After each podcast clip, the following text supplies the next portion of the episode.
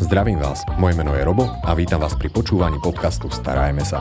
Podcastu, ktorý je venovaný všetkým milovníkom zvierat, kde si pravidelne pozývam rôznych hostí, s ktorými rozoberám zaujímavé témy zo sveta chovateľstva. No a dnešná téma bude taká rytmická, elegantná a možno troška náročná pre psíčkara, a otázne je, ako je náročná pre samotného psíka a bude ňou dog dancing a preto som rád, že tu môžem dnes privítať našu dnešnú hostku, ktorou je Viktória Gajdušová, ktorá Ďakujem. sa teda venuje dog dancingu. Uh, Vicky, môžem ti takto hovoriť? Určite. Ďakujem, že si si našla čas a prijala pozvanie. A ideme sa teda pozrieť na ten dog dancing. Uh, ako si sa vlastne k tomuto dostala? Nie je to úplne štandardný šport. Uh-huh. Ja som tento šport začala vnímať zhruba pred desiatimi rokmi a takým spôsobom, že zo strany diváka, keď na nejakých psíčkarských akciách som videla treba z vystúpenia, kde tancovali so psíkmi, veľmi sa mi to páčilo, nielen mne, ale treba aj iným ľuďom. Videla som, že to ľudí zaujíma, vyzeralo to tak, tak elegantne a tak jednoducho. A hovorím si, že wow, to je zaujímavé a začala som sa o to postupne viacej zaujímať a zisťovať vlastne, čo všetko to obnáša a ako sa v tom môžem nejakým spôsobom zlepšiť aj ja so svojím psom. Mm-hmm. Aké boli tvoje začiatky? Prekvapilo ťa to, že bolo to náročné, prekvapivo, alebo išlo to tak plínulo? Pre mňa to zo začiatku myslím si, že bolo šťastí náročné, pretože to spája viacero vecí. Jednak tam musí byť nejaká tá základná poslušnosť, plus nejaké triky. Teraz aj ten psovod sa musí vedieť nejakým spôsobom hýbať, spájať tie cviky. Bolo pre mňa náročné zo začiatku uh, si vytvoriť vlastnú choreografiu. Nemala som predstavu ako, nevedela som ako si vybrať hudbu a všetko, ale postupne som sa do toho dostávala. Aj som potom spoznala ľudí, uh, ktorými ktorí mi pomohli a boli mi potom oporou aj na tých prvých štartoch. Takže išlo to tak postupne, ale potom už mi to prišlo stále jednoduchšie a jednoduchšie. Uh-huh. A ja sa ospravedlňujem, ale možno ešte sme zabudli vlastne spomenúť, že čo to vlastne ten dog dancing je, keby si to mohla opísať, ty ako profi dog dancerka, neviem, mm-hmm. či to mhm. dobre hovorím, lebo ako niekedy, keď chodím na prechádzku, tak podľa mňa mnoho ľudí vykonáva dog dancing, aj keď o tom nevie, keď ich ten pes 8 krát obehne a ideálne samozrejme s vôckou. áno, uh, áno, dog dancing je v podstate tanec so psom. Uh, môžeme, to, môžeme to vnímať ako vytvorenie si choreografie na hudbu. Mm-hmm s tým, že teda tá choreografia je vytvorená nami. My vo všeobecnosti ten dog dancing rozdeľujeme na dve také divízie. Hovoríme o freestyle alebo hillworku. Ten freestyle je taký voľnejší. Hej? Hovoríme, že je to krá- kráľovská disciplína. Uh, v podstate človek sa môže sám rozhodnúť, aké cviky, aké triky si tam dá. Je to také voľné, môže si sám vybrať hudbu, pes môže cviky vykonávať aj na diálku, uh, na nejaký časový limit. A potom je tu ten hillwork, to je taký technickejší typ tanca. Tam my na európskom alebo o svetovom pohári alebo majstrovstvách, tam rozdeľujeme 10 pozícií pri nohách psovoda, ktoré vlastne pes vykonáva v rôznych smeroch a v rôznom tempe. Takže toho vlastne musíme naučiť. Je to viacej tá práca pri tých nohách, čiže ten kontakt so psom je užší a tieto pozície by mali vlastne tvoriť 85% choreografie a zvyšok teda môžu byť nejaké tie freestyleové cviky a tak ďalej, ktoré my voláme, že prechody. Vlastne tie cviky dáme medzi jednotlivými tými pozíciami. Tiež to vykonávame na hudbu a o, tiež tam je nejaký časový limit, pričom musíme sa zmestiť do maximálne 4 minút v tej najvyššej kategórii. Uh-huh. Takže ak tu dobre chápem, freestyle je vyslovene na psovodovi. Neviem, či môžem povedať, že psovod.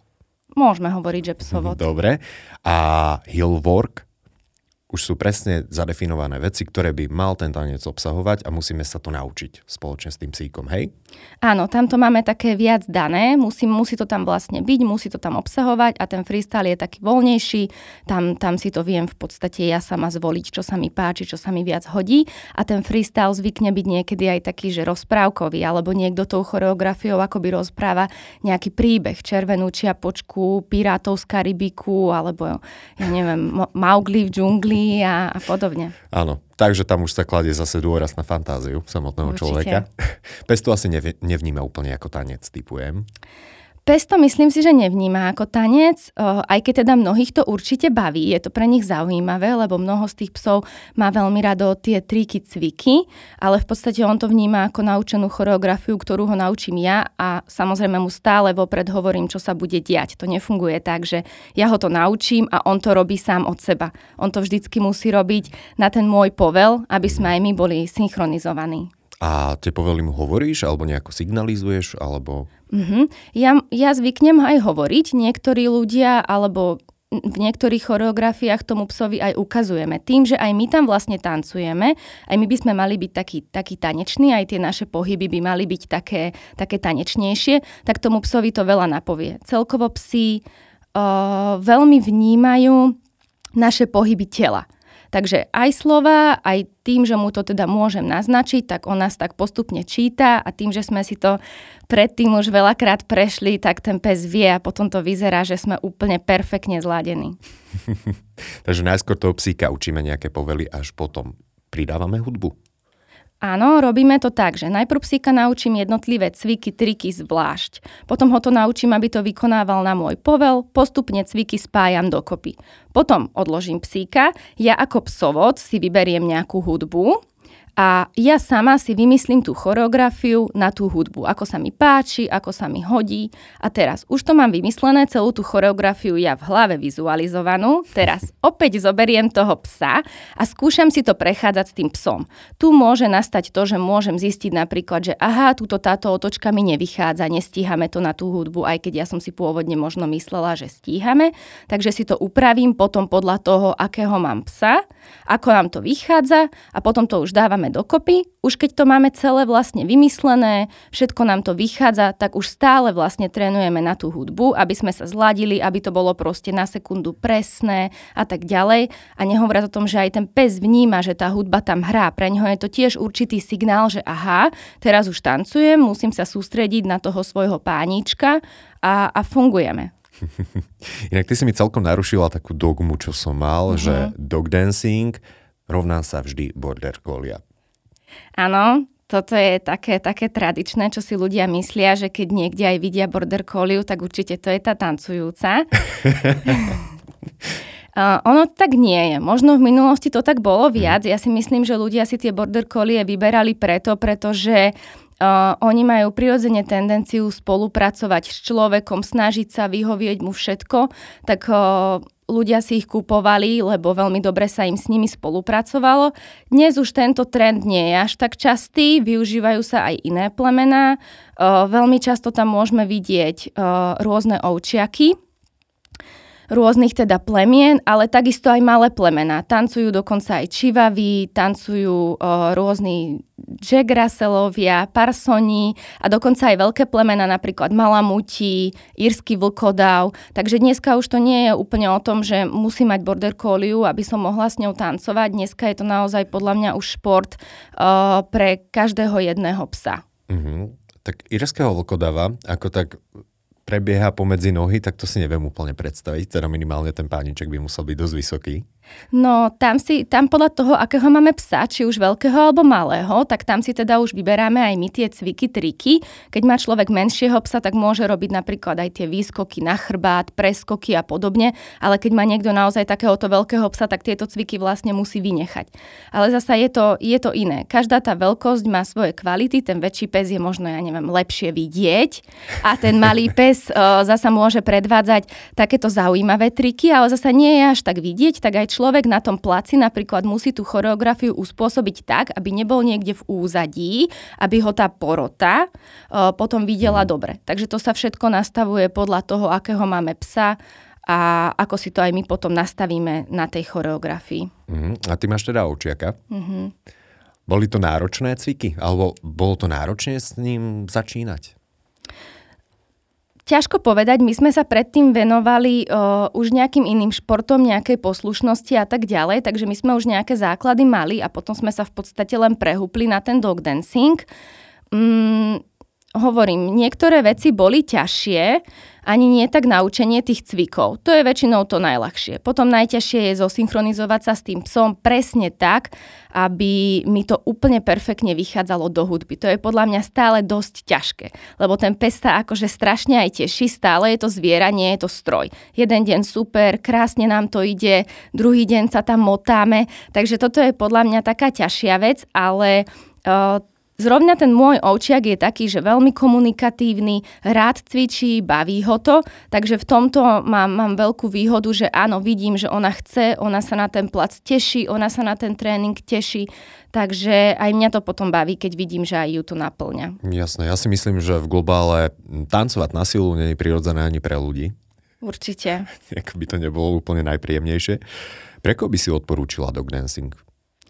Ja si myslím, že pre každého, koho to zaujíma, aj na vyplnenie času, nemusí to robiť človek súťažne. Existujú aj také fan kategórie, to je, že buď fan beginner alebo fan open. Beginner je, keď človek úplne iba začína. Chce si to vyskúšať, natrenuje si nejakú choreografiu, ide tam a tí rozhodcovia ho potom slovne ohodnotia. Povedia mu, čo by mohol zlepšiť alebo čo sa im naopak páčilo. Potom je to fan open. Tam môžu ísť ľudia o, bez rozdielu, koľkokrát chcú. Ešte sa necítia, dajme tomu, do tej oficiálnej kategórie. Chcú si to skúšať a potrebujú nazbierať sebavedomie alebo skúsenosti s obsom, tak môžu ísť do toho fan open. A potom, keď už sa treba rozhodnúť, rozhodnú, že áno, už mi to ide, baví ma to, chcem to skúsiť oficiálne, tak potom tam máme kategórie jednotky, dvojky, trojky, pričom jednotka je najjednoduchšia kategória alebo najjednoduchší stupeň, až potom trojky sú najťažšie, tak začnú v jednotkách a uvidia. V tých jednotkách môžu pretekať, tam sa zbierajú také body, keď nazbierajú určitý počet bodov, tak sa vlastne stále posúvajú do tej vyššej a vyššej kategórie. No a potom, keď je niekto taký, že áno, zaujíma ho to naozaj už je v tej najvyššej kategórii, alebo je naozaj v tom dobrý, tak potom sa môže na kvalifikácii uchádzať o to, aby sa stal reprezentantom Slovenska a mohol nás ísť reprezentovať na majstrovstva Európy alebo majstrovstva sveta alebo tak aj do zahraničia. To je potom také zaujímavé tam vidieť aj tie medzinárodné štarty tých ľudí, iné týmy z iných krajín, akí sú. Je tam aj tá atmosféra neopísateľná, takže je to naozaj výborné. No a podľa toho, čo si mi povedal, inak ďakujem za takýto detailný mm-hmm. opis, tak mám pocit, že ono je v tomto zakomponovaných pomerne dosť veľa ľudí. Ja som skôr, skôr myslel, že na Slovensku je to také výnimočné, ale vyzerá to tak, že je vás dosť. No áno, medzinárodne je nás celkom veľa. Na Slovensku o, tento šport je stále viac a viac populárnejší. Slovensko alebo Slovenský dog dancing klub organizuje aj majstrovstva Slovenska. Tam teda sú aj tieto fan kategórie, aj oficiálne kategórie. Stále viac ľudí sa zapája. Dokonca aj na naše majstrovstva Slovenska chodia o, aj týmy z iných krajín, Maďarsko, Polsko a tak ďalej. A naopak, keď oni robia svoj šampionát, tak aj my ich navštevujeme do Maďarska alebo do Rakúska. A medzinárodne je to je to celkom početne akože zastúpený ten šport. Naozaj ja si pamätám, že keď sme boli napríklad na majstrovstvách Európy, to sme boli v Taliansku pretekať, tak tam napríklad boli, boli aj týmy z Argentíny. Tak aj v Argent... Ale pre Argentínu je typický tanec. Typujem, že prišli s niečím takým latino. No mali rôzne, mali rôzne, nemusí to byť akože vždycky latino. Každý si to vyberá napríklad aj tú hudbu podľa toho svojho psa. Mm. Alebo aj podľa seba, že čo mu sedí. Keď je niekto možno taký tanečnejší typ, tak si vyberie to latino. Keď niekto je možno taký baletný typ, aj také choreografie zvyknú byť baletné na nejaký taký klavír alebo niečo podobné, ale si videla aj, aj rôzne. Áno, ľudovky sú veľmi populárne a čoraz viac populárnejšie, áno, pretože aj ľudia si vedia dať ten kostým, všetko. Je to také energické, takže veľmi často sa toto využíva. Dokonca už som videla aj niečo v štýle takého, takého hip-hopu. Uh, áno. A potom zvyknú byť, ako som hovorila, také tie filmové soundtracky rôzne z rozprávok. A není to vždycky tak, že celá tá hudba je celú dobu rovnaká. Niektorí si zvyknú podľa tej svojej choreografie napríklad namiešať tú hudbu. Začnú niečím iným a potom to preskočí a tak. A takisto si napríklad zvyknú vymeniť aj kostýmy. Začnú niečím, ja neviem, nejakým upírom alebo niečím, je to také tajomné a potom sa zrazu vyzlečú a sú zrazu úplne niečo iné, úplne iná hudba, že je tam aj takéto prekvapenie. A v tom je to super, že aj toho diváka to potom baví, aj tú porotu. A hovorím, akože medze sa nejako veľmi nekladú. Mm-hmm. Kde si takto bolo najďalej na súťaži?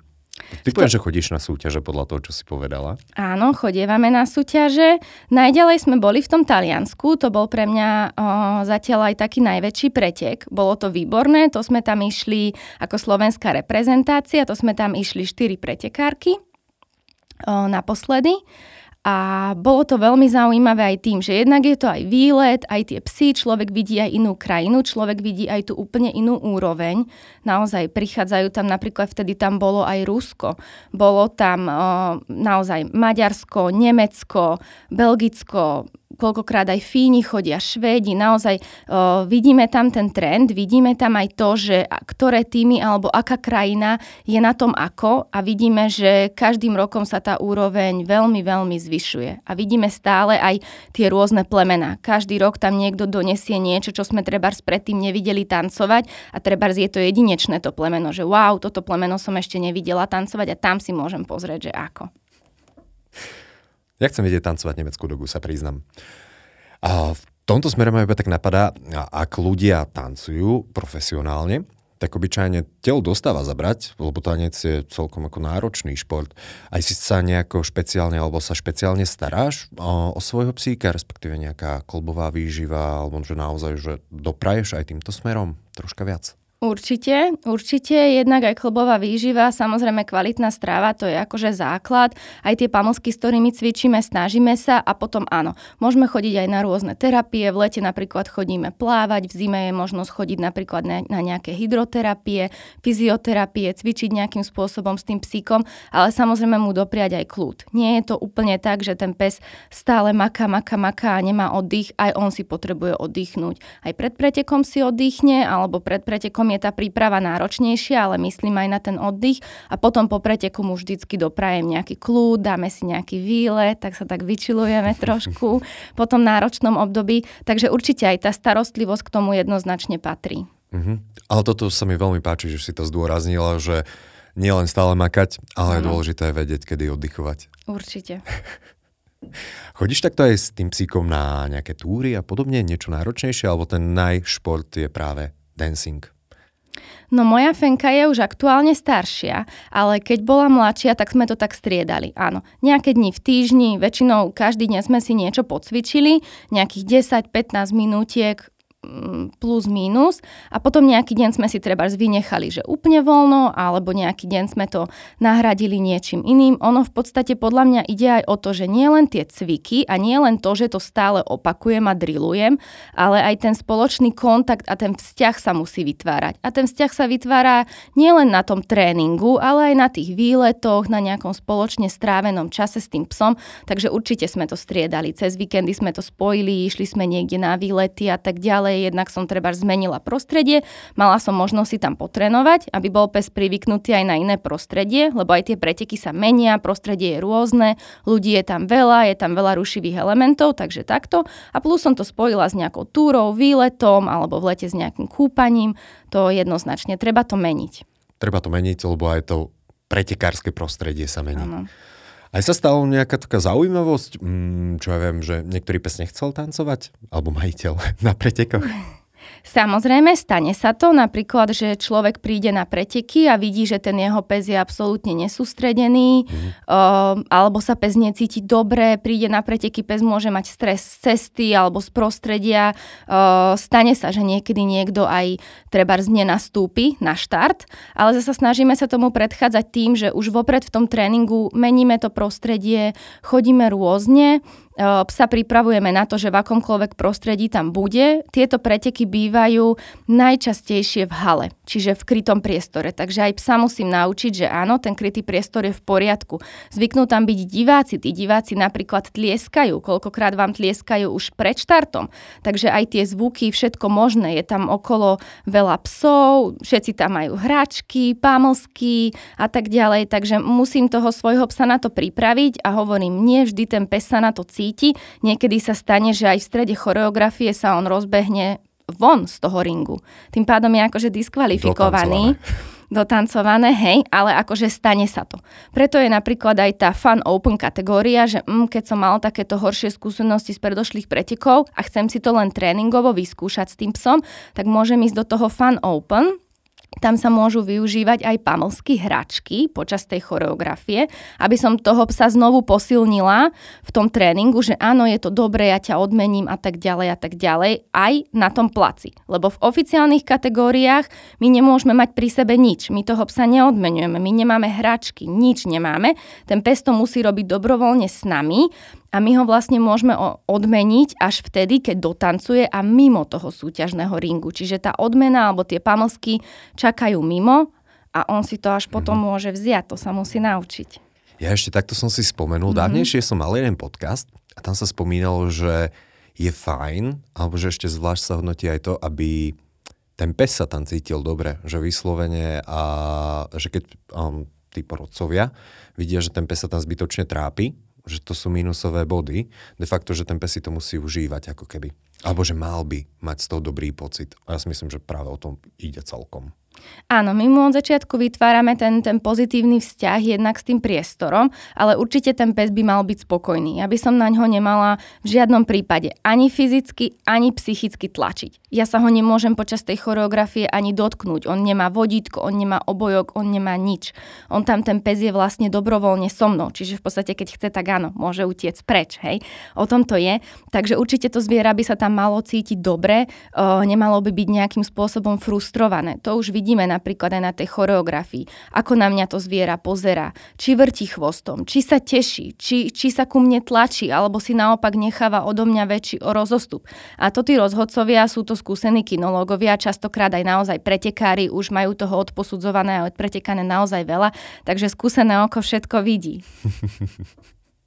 Super, sú nejaké návody aj na YouTube? Asi nie každý uh, chce hneď ísť do nejakej tej partie, aj keď podľa mňa je to super, že pokeca, že čo je lepšie zo začiatku a takto. Ale mnoho ľudí, že chce si to iba vyskúšať doma, na záhrade, naučiť sa nejaký valčík. Mm-hmm. Sú nejaké návody? A takto poviem, na internete je toho strašne veľa. Sú dobré, dajú sa tam nájsť dobré. Skôr by som povedala ani nie, že návody na samotný dog dancing, skôr je tam veľmi veľa návodov na samotné tie cviky a triky. A potom už je to na nás, že zasa ako si to my pospájame a samozrejme aj doma na zahrade si vieme vytvoriť choreografiu.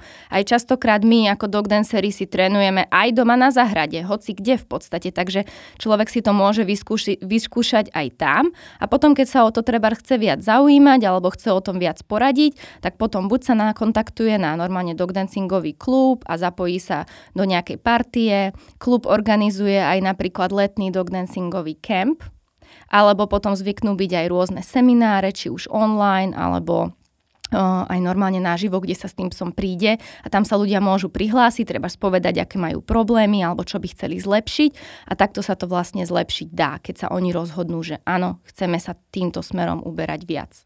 No normálne sa mi to zo skupenie začína páčiť. Robíte aj kemp? Mm-hmm. To je super. Áno, to robí vlastne klub mm-hmm. a pozývame si tam vlastne vždycky aj nejakých rozhodcov alebo pretekárov, vždycky sú tam teda nejakí lektory, ktoré sa, ktorí sa tomu aktívne venujú, tých lektorov je tam vlastne viac. Najčastejšie nám tam chodia treba aj deti so svojimi psíkmi, ktoré sa to učia, ale chodia tam aj dospelí, samozrejme je možnosť, to, to, to je takto. A je to vlastne taký tábor, ideme do chatiek, je tam nejaký plán, aj sa trénuje, aj nejaké výlety, nejaké kúpanie, tie psy sa aj vzájomne socializujú, lebo aj to je dôležité. Takže hovorím, tých aktivít uh, je stále viac a viac a určite by sme chceli, aby sa o to aj, aj deti, aj ľudia stále viac zaujímali. Je to pekná aktivita.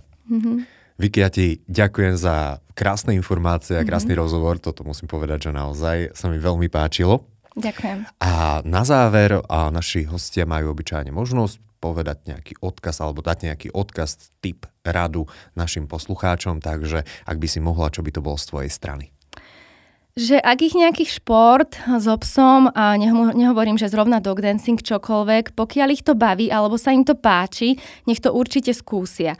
Keď im to aj zo začiatku nepôjde, nech sa nevzdávajú, nech idú stále tým, tým svojim smerom a keď už to aj není šport, aspoň nech sa každý tomu psíkovi venuje, venuje mu dostatok času lásky, lebo o tom to naozaj je.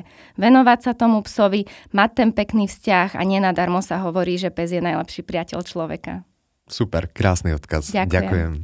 Našim dnešným hostom bola Viktória Gajdošová. Počúvali ste podcast Starajme sa s Robom Šemerom. A ak sa vám tento podcast páčil, môžete sa prihlásiť na jeho odber v aplikáciách Apple Podcasty, Google Podcasty, Spotify, rovnako nás nájdete na YouTube a všetky nahraté časti nájdete aj na internetovej stránke starajmesa.sk.